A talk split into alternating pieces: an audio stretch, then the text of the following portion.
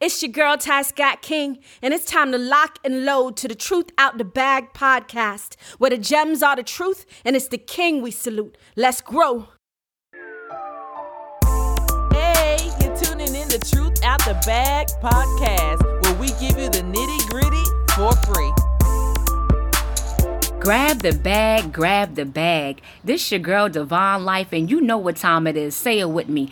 Episode Tuesday. It's getting ready to go down right now. Y'all, I had the privilege to interview this supersonic couple by the name of the Maziques. Man, shout out to Pastor Rodney Mazik. Shout out to his wife, co-pastor Angela Mazik from Kingdom Harvest Ministries International in Laura, South Carolina. They got a movement going on, y'all, along with my big bro, Pastor Jermaine Vereen, and Lady Takanya in Conway, South Carolina, and Laura, South Carolina, about to hit Georgetown, South Carolina, coming to a parking lot near you. You about to hear it first here at Truth Out the Bag. You are now lock and load. God's people, my people's what's really good. This your girl, Divine Life, and we are here live at New Voices, New Vision, and I'm sitting right next to Pastor Mazik and his wife, Pastor Angela. How are you all today? Doing good, great. Good, doing great. Good. Awesome, awesome. I know that you all was here along with Pastor Jermaine and Pastor Takanya for this drive-through service. How was it? Where did it all birth from? absolutely amazing service today, by the way. Mm. Um, actually, it, it, me and my husband had been talking about it, you know, and I, I let him know. I, I, I said, I believe, I feel, I know that God is calling us outside of the Mm-hmm. mm. church. And so we just talked about it and we said, well, we'll pray and let God lead us. Okay. Because we were um, having service at church. Okay. At our church. Um, and we were, you know, being saved, you know, uh, yes, ma'am, at, um, as we were worshiping. And so um, I actually decided to just give them a call. Okay. And the same day I gave them a call, they said they were just discussing wow. to come outside and have a service. Wow. So we was like, well, we might as well do this together. Let's do this together, mm. not knowing that they were thinking the same thing. You right. Know, that we right. were thinking, you know, um, bridging the gap, and we always talked about um, coming together gotcha, and gotcha. fellowship together. And um, we actually spoke with each other on the phone. Okay. They they had the same thing on their mind. It was like we both were like just going crazy. It was like, Right. oh my God, God was thinking the same thing. Exactly, To us. You know, exactly. and we was like this topic, and we said that a, a while ago when we had first met about coming together and Okay. bridging the gap. That would be what we, we it would be a movement. Yes, we ma'am. were from this day, you know, when we first met about bringing churches together Mm. and going out in the streets or going whether it's to our ministries and Right. just coming together as one. Right. And you know, Pastor Angela, you said something. You said this is not just a moment, but it's a movement. Move. Absolutely. And it's going to take all of us, Yes. you know, the entire body of Christ. You know, Yes. we are, you know, many members.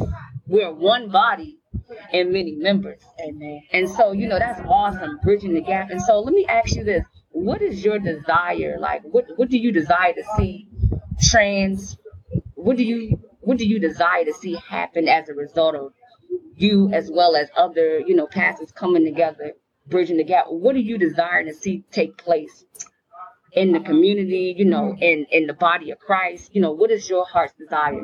My heart's desire um, is that the division, Mm, that division that has been in ministry for so long.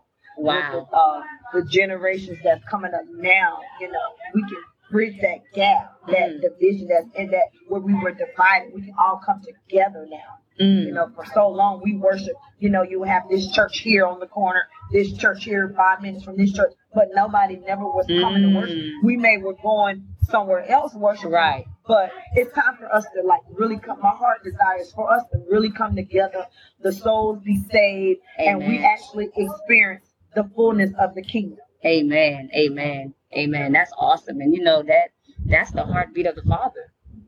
That's his heartbeat. And so I'm I was truly blessed being here today. Um and I'm excited about the next service. I'm Yes. excited about the next drive through, the next pull up. I'm I'm so excited because my heart's desire as well is outreach. Yes, Oh yeah.